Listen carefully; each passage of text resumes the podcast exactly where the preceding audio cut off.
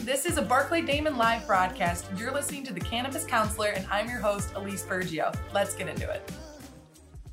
What's up, everybody? This is episode 21 of The Cannabis Counselor, and today we're here with Perry Salzhauer. He is the owner of Greenlight Law Group, which is a law firm in Oregon and in Washington and soon to be New York State. And we're going to talk about cannabis specialization for lawyers and what we've seen in Oregon and the West Coast and what could happen in New York. Stay tuned. Perry, thank you so much for joining us for episode 21 of The Cannabis Counselor. How are you today? I'm doing great. I'm doing great. Thank you for having me. I think you know uh, my wife and I just welcomed our first child into this world a few weeks ago, so we're we're doing great. Just kind of living on living on cloud nine here for a little while. I know I snagged you after having a three week old baby. I apologize, but time is of the essence. I'm kidding. We probably could have waited. No, a week, no, it's fine. No, no, we, it's fine. It's uh, gives gives everyone him an excuse to nap and me an excuse to uh, nap. well, so for those listening and watching, um, Perry is a uh, owner of Greenlight Law Group, which is out in Portland, Oregon. They have offices in Washington and are continuing to con- to expand across the U.S. But they were also my first employer coming out of uh, law school and moving over to Oregon. And so I thought it'd be a great idea to bring Perry on and for us to talk about the differences between, um, you know, where Oregon is, where we anticipate to see New York, and just kind of an outline of this this odd period we're in, which is we don't have rules and regulations yet. We have legislation. What are we going to do now? Um, what are we waiting for? And what can operators and people looking to enter into the industry kind of anticipate uh, in the next 18 months? So, Perry, do you want to tell us a little bit about Greenlight Law Group? Uh, yeah, sure. Um, like Elise said, um, we formed in 2015, uh, so right when um, marijuana was legalized through Measure 91. Um, we had uh, we started out in Portland. Now we all have offices in Portland, Medford, Seattle, and uh, soon to be uh, in New York. Um, we do we uh, we're we're basically a full service law firm servicing the, the cannabis industry. Um, we used to say the only things we don't do uh, are tax and IP, um, but now we do IP, some limited IP um, and we still don't do tax. uh, but um, you know, we represent both uh, you know companies, individual investors, um, licensees, uh, folks who contract with licensees. You know, sometimes just employees of licensees. Um, the the whole gamut. Um, we just effectively we're just a full service business law firm, but uh, we have a significant amount of expertise in cannabis um, in several different jurisdictions, and we we work in uh, Washington, New York, Florida, Texas, um, uh, Maryland, California. Yeah, there we go. So, you know, back in 2015, 2016, uh, when we were kind of kicking it off, a lot of the work that we did was applications and licensing and getting people going, which is kind of, I think, where we are right now for New York. We don't necessarily have the rules and regulations yet, but kind of similar steps, which is looking for real estate, looking at local uh, opt out provisions, and right. um, kind of getting people's companies up in order for purposes of like forming their their uh, entities and their agreements and things of that nature. Um, since that infancy, where do you think cannabis has has led itself in the last five years for you guys in Oregon? Um, you know, are you still condensed in the in the marijuana space, or has it moved into more hemp related? Um, and those businesses that we're all applying, where do we where do we see them now? Well, um, I think we're starting to see a bit of uh, you know some maturity in the industry, both from the industry participant side and also uh, from the regulators' perspective. Um, and I think you know maybe you remember when we first started out, um, you were exactly correct. You know, ninety to 80% of our work the first year as a firm was uh, business formations, you know, organization totally. and capitalization of businesses. But I don't know if you remember, we we joked that there would be in year three uh, all of the uh, business breakups and the litigation associated with that. Truth is, we did in fact see that. um, no, absolutely. And uh, and after that, sort of years five to six, now we're seeing um, sort of a leveling out, and we are still seeing new participants entering the industry, but um, there's a uh, an increased level of sophistication from people who are coming into the industry now. Um, in 2015, it was really, you know, anybody. I, I, I grew up in New York. You know, uh, anybody with a, a, a, piece of property and a dream uh, could apply for a license. Um, and you know, I don't know if you might remember. You know, a lot of folks um, had some really, really uh, overly complicated ideas about how they wanted to capitalize their businesses, um, you know, not ever really understanding what a security is, uh, you know, trying to find investors, and a lot of a lot of the first year, I think, was tempering expectations. Right? I mean, there was this mm-hmm. idea, mm-hmm. um, like I said, you know, I have some, I own a farm, I have some experience growing in my basement or my backyard. I'm going to raise two million dollars from these strangers who Craigslisted me was that still a thing back then? I don't remember. Uh, mm-hmm. And then and then we're gonna we're gonna build a spigot in the back, and it's gonna spew cash. And a year from now, we're all gonna retire. You know, I think everybody knows that's not how it happened. Um, but uh, you know, and you know, I think the necessary you know phase two, like I joked about, was a lot of those businesses are not around today anymore, or they exist in a different form. Um, turns out uh, that maybe going into business with your best friend or your cousin's wife's best friend, um, you know, where you have to each invest half a million to two million dollars, it's not maybe the best idea. Um, uh, you know, a lot, a lot of, um, you know, uh, intercompany litigation. Uh, a couple, couple years of it. It's it's still coming, right? But um, we're sort of seeing the tail end of that, where a lot of these um, litigation matters are being settled or finally uh, adjudicated, and these companies are coming out sort of re- recapitalized, reconstituted, and and uh, leaner and meaner and, and more poised for success, in my view.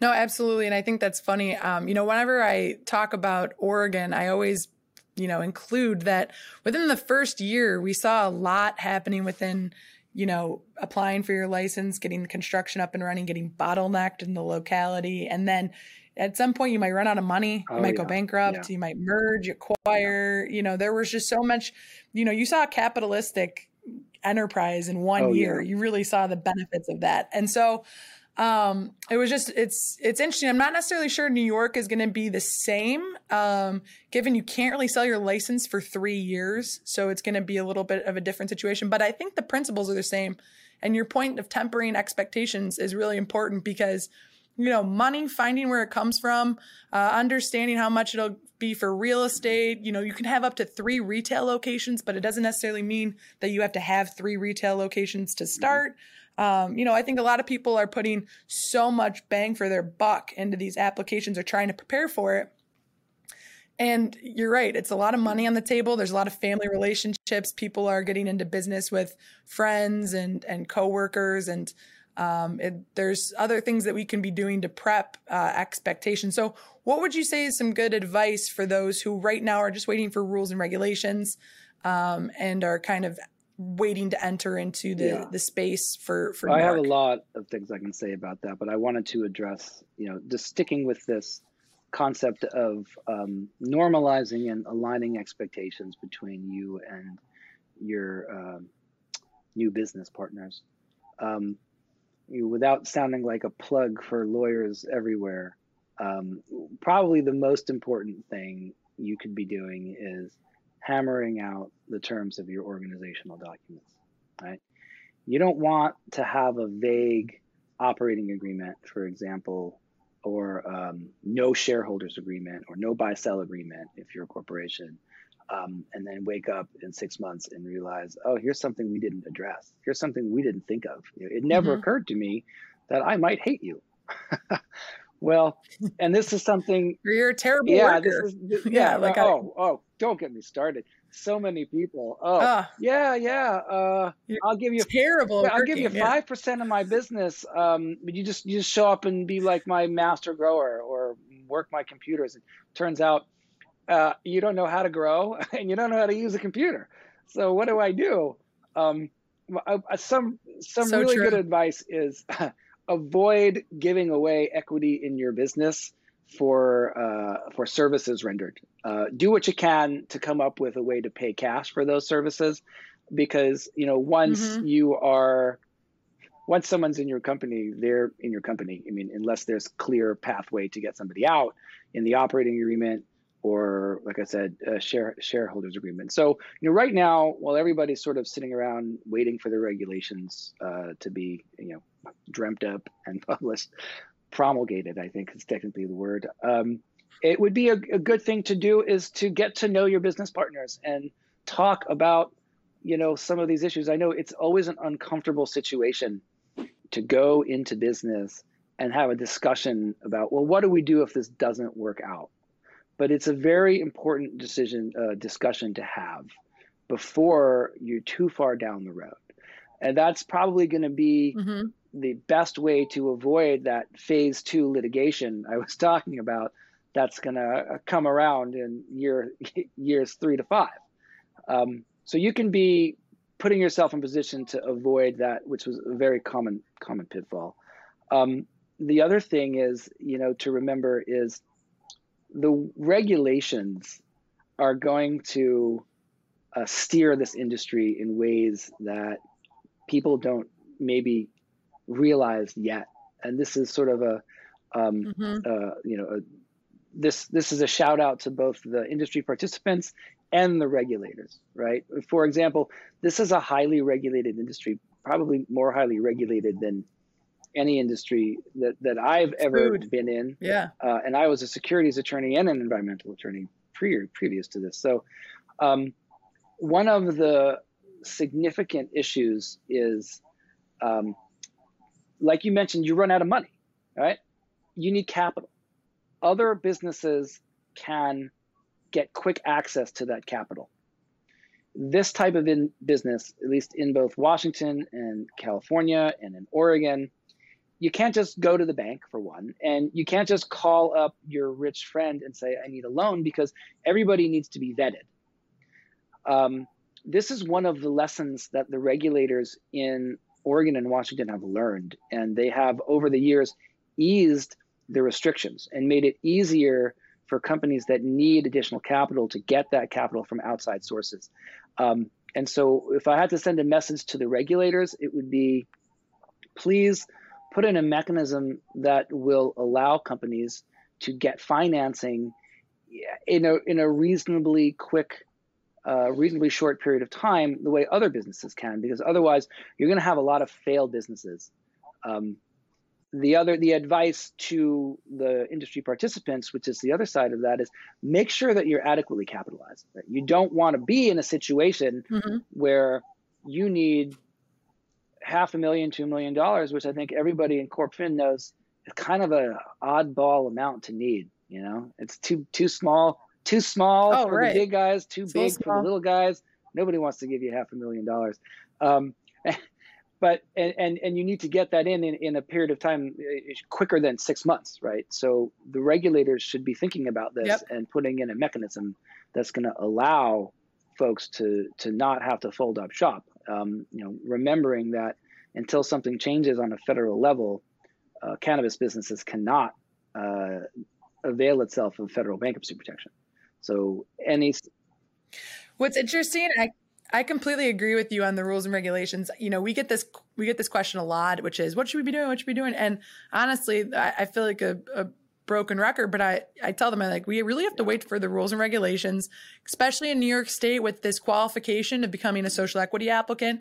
Sure, you might right now fall under one of those five or six categories that would make you a social equity applicant, but the rules and regulations are going to tell you whether or not there's income requirements, whether there is, you know, uh, a certain percentage of of uh, descent. I mean, there's going to be all these different requirements on what happens as a social equity applicant, and that's kind of the the the real starting point for a lot of these applicants is is hey how should i structure it so that i qualify as social equity? And that's what we're seeing yeah. a lot right now.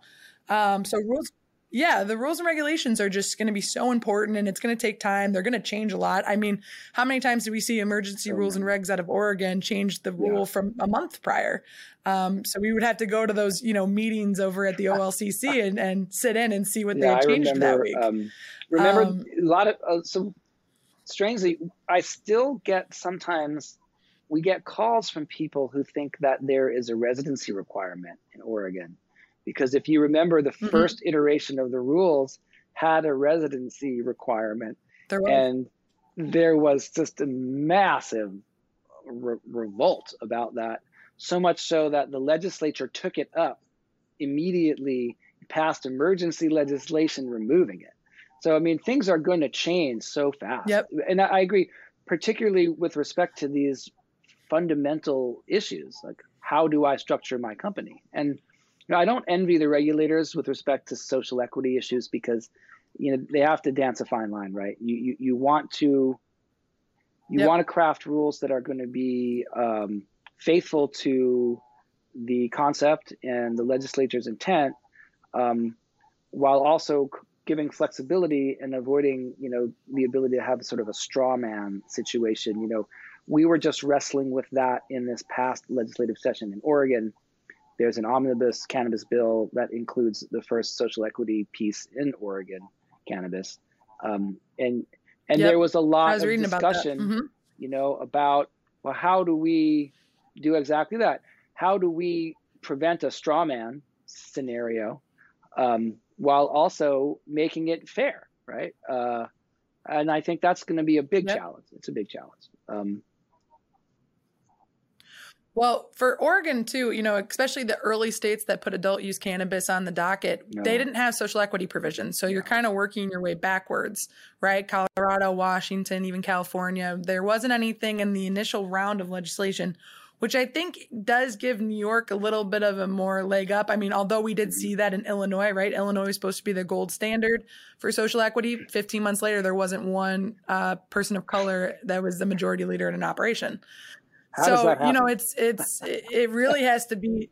I don't know. It really has to be an initiative um, that takes place at the onset. But there's a lot of. You're totally right. There's a lot surrounding it. I do think though, Oregon does it best with money to apply. Right, like they really yes, encourage yes. the legacy market to enter into it because they weren't asking where your money was coming from.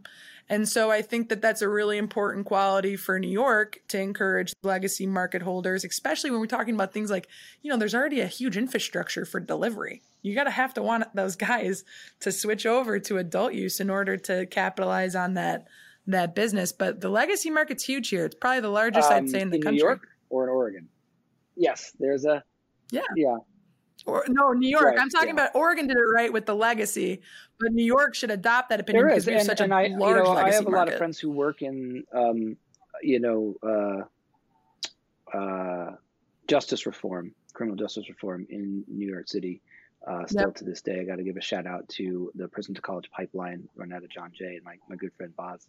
Uh, founded that and heads that. There's, there's, it's very important, in my opinion, to uh, to make sure that the the, the, the communities that have been most uh, impacted, uh, you know, get to um, experience the benefits, you know, because, uh, and I, you know, I think there was another article in the Times, New York Times this weekend about, you know, what do you do, you know, what happened? I think the article was, do you still go smoke at your favorite old weed smoking spot now that it's legal?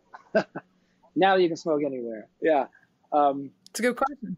But and in Oregon, I think, you know, racial dynamics aside, I think they were largely successful in uh, empowering those communities that were historically uh, black market communities and you know historically um, imprisoned for, for, that right you were talking about the medford grants pass jackson josephine county um, that's still where the bulk of mm-hmm. certainly outdoor and mixed production occurs. Um, so you know, I think following that kind of model, you know, the the regulators in Oregon were very upfront. Uh, if you remember going to those meetings, at least they said straight up, we, we want to encourage the folks who have been in the in the illicit market. Uh, we want to encourage you to join the regulated and taxed market. And one of the ways they did that was this sort of don't ask, don't tell policy about some of the money, right? Um, right. pre pre-existing business Totally. was what they told you to put on your application, right? pre-existing medical marijuana business, Yeah. which is funny because you couldn't have a medical marijuana business; think those too- were illegal. right. Right. You could be a patient caregiver, but that's about it. You know, um, I think New York kind of takes it a step further with the Community Reinvestment Fund, which Portland just started doing. Right, they were taking that three percent tax and putting it into you know to grants to minorities to enter Yes. into the industry. And I think actually New Jesse Horton Yeah. was the one who was yeah that was uh, yeah administering them and you know they're still starting small and i'm sure dasheeda dawson probably is is trying to help facilitate that a little bit more for the city of portland to for this inclusion they're definitely doing their their part but i think part of the marijuana regulation taxation act that is more economic than anything else we've seen is 40% going back to these communities who've been disproportionately Right. impacted giving these grants and and you know programs and waived applications and licenses is is definitely something that Right. um, we haven't necessarily seen before. Um, I think we're going to see it more so as as things are legalized. But um, yeah, the social equity component is so critical, and I think uh, hopefully we just continue to get better I- at it. I think I remember when looking you know move at forward. other comparable regulations in New York. Um, I still think there's an open question that the regulators are going to have to answer about what, how do we define the level of community when we talk about impacts, right? We're talking about impacted communities. That means you have to draw boundaries. You have to you have to draw lines around and say this is this is how we define community. I don't know why, but I'm thinking about all of this voting rights stuff that we're seeing, right? I mean, how, how do you?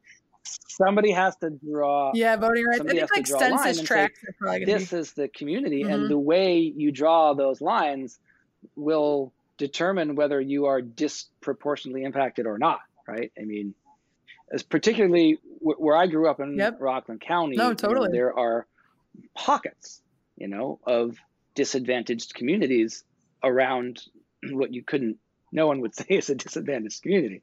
So i mean you know if you if you draw those lines a half mile out you know you've completely changed the dynamics and you change the way you know you change the way that whole area looks. So i think that's going to be a challenge. Um, and i think a lot of attention should be paid to that by um, you know by the social justice community um, when they are uh, you know, providing their comments.